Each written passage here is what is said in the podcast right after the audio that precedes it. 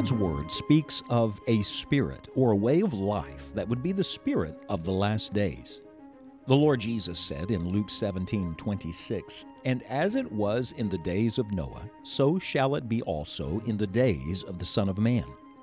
In this study, Scott Pauley will lead us to rediscover Noah's faith in God. Though Noah lived in days of wickedness, lawlessness, violence, and immorality, his faith in God was strong. Noah courageously led his family during this time, and he was God's witness to that generation. Could it be, just like Noah of old, you and I are living in the last generation before God's judgment? Join us now for this study as it was in the days of Noah.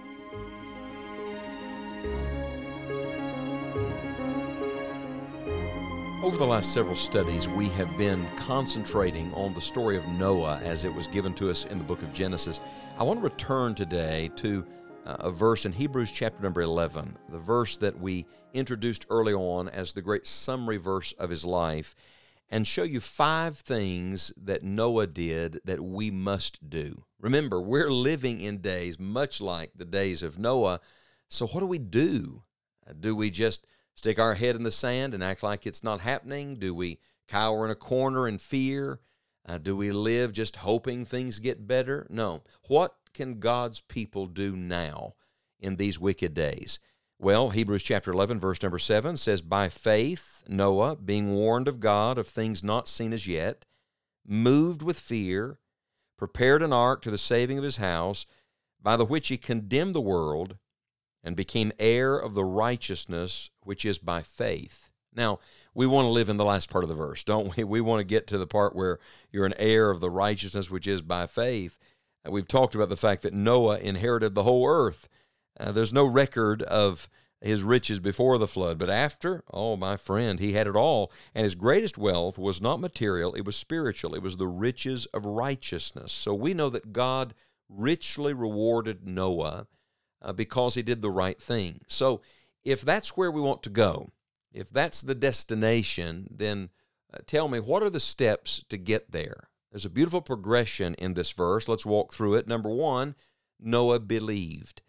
The Bible is very plain to tell us it was by faith. Remember, we're in the great faith chapter of the Bible, Hebrews chapter number 11. Every good thing that God does in our lives begins with faith in God. So, do you want to see the Lord work? Believe Him. Just believe the promises of God, believe His word, uh, believe and have confidence in His character, in His goodness. Uh, don't be shaken in that. I know the world is bad. And perhaps your circumstances today are extremely difficult, but you must live by faith. Don't live by feelings. Feelings will deceive you. Feelings are fickle, aren't they? They change with the weather. Uh, don't live by force. No, to, to try to force your way through is through your own energy and strength. We need more than that. We need God's strength. How do you get God's strength? By faith. And so, first of all, Noah believed. Secondly, Noah listened. I think this is one of the things that for years I missed in reading this verse. But don't miss the fact that the Bible says he was warned of God of things not seen as yet. Uh, it implies here that he heeded the warning. He listened. His ears were open to what God uh, was trying to say to him. And notice the key here things not seen as yet. Remember, faith is connected to the, to the invisible. So many times, people of faith are really living by sight. I mean by that, we profess our faith in Jesus Christ, and yet we're living with our eyes on the world around us, with what we can see, with what we can fix, with what we can figure out. Uh, but Noah did not live by what he could see, he lived by what he heard. And I mean by that, he was in tune with God. Uh, it wasn't a sight life, it was his ears in tune with the word of the living God. Are you listening today? Are your ears open to the Lord? Are you open to the promptings of the Holy Spirit? Are you ready for what it is God wants to say to you through His Word today? Uh, we must believe and then we must listen. Thirdly, the Bible says that he moved with fear. So not only did Noah believe and Noah listened, but Noah feared. We must fear God. There's a healthy fear that we need again in this world that we're living in. It's not the fear of circumstances. It's not the fear of man. It's not the fear of the future. It is the fear of the Lord. Remember, the fear of the Lord is the beginning of knowledge, and the fear of the Lord is the beginning of wisdom. The fear of the Lord is simply to have God in his rightful place, uh, to have a holy fear of the, the great God of heaven, to have a healthy fear of sin. Uh, this is what we need. And Noah understood there was judgment coming. Uh, frankly, uh, we, we talk a great deal about uh, the joy of the Christian life, and we should. Uh, but we need not only the joy of it, we need the fear of the Lord. And we need to be thinking about eternity. We need to recognize uh, there's a judgment to come. Every lost man is going to stand before the great white throne of God someday. Uh, every believer is going to kneel at the judgment seat of Christ, stand before the Lord, and give an account of what we've done in our bodies. This is a sobering thing, and that's a good thing. Uh, too many people laughing their way into eternity. We're amused to death. We're entertained to death. It's time to get serious about some things.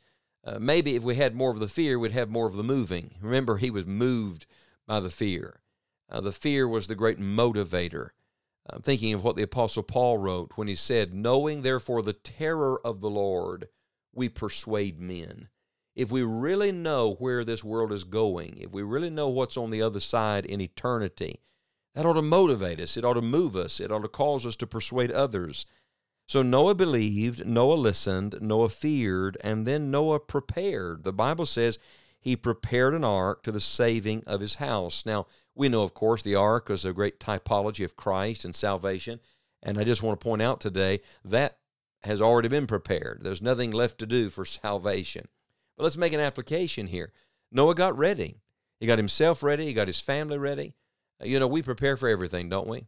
We prepare for vacation, we prepare for a work week, we prepare for retirement, we prepare for children and grandchildren. But may I ask, have you prepared for eternity?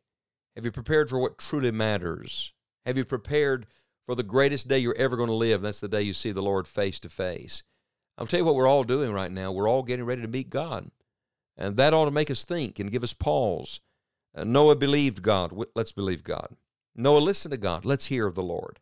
Noah feared God. Let's fear the Lord. And Noah prepared for the judgment that was to come, and we must prepare.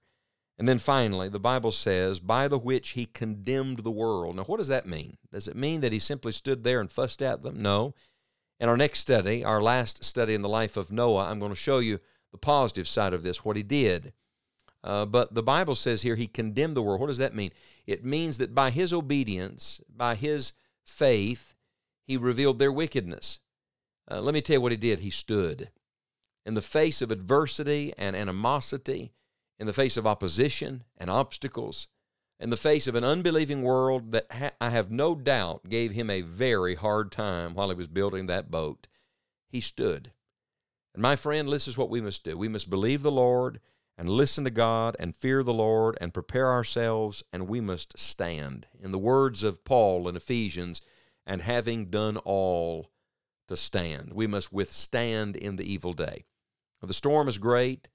Uh, the, the spiritual conflict is real. The spiritual temperature, the heat of the battle has been turned up, but we must just stand. Just stay with it, my friend, because our Lord is coming. The end is near. Uh, this world is not our home, and what you're seeing today is not going to last forever. Root yourself in who God is. Ground yourself in the Word of God, and don't be shaken and don't be moved. We must do, dear listener, exactly what Noah did. As it was in the days of Noah, so it is today. So let's believe the Lord. Let's listen to the Lord. Let's fear the Lord. Let's prepare to see the Lord and let's stand for the Lord right where we are. And like Noah, we have much to look forward to. Thank you for joining us today for this study, and may each of us obey Christ's command to occupy till I come. We invite you to visit our website, enjoyingthejourney.org, and sign up for Scott's weekly email newsletter called Helping Your Joy and we believe this resource will do just that. In it, you can read brief devotional thoughts, learn about great Christians in history, and even see Scott's upcoming itinerary.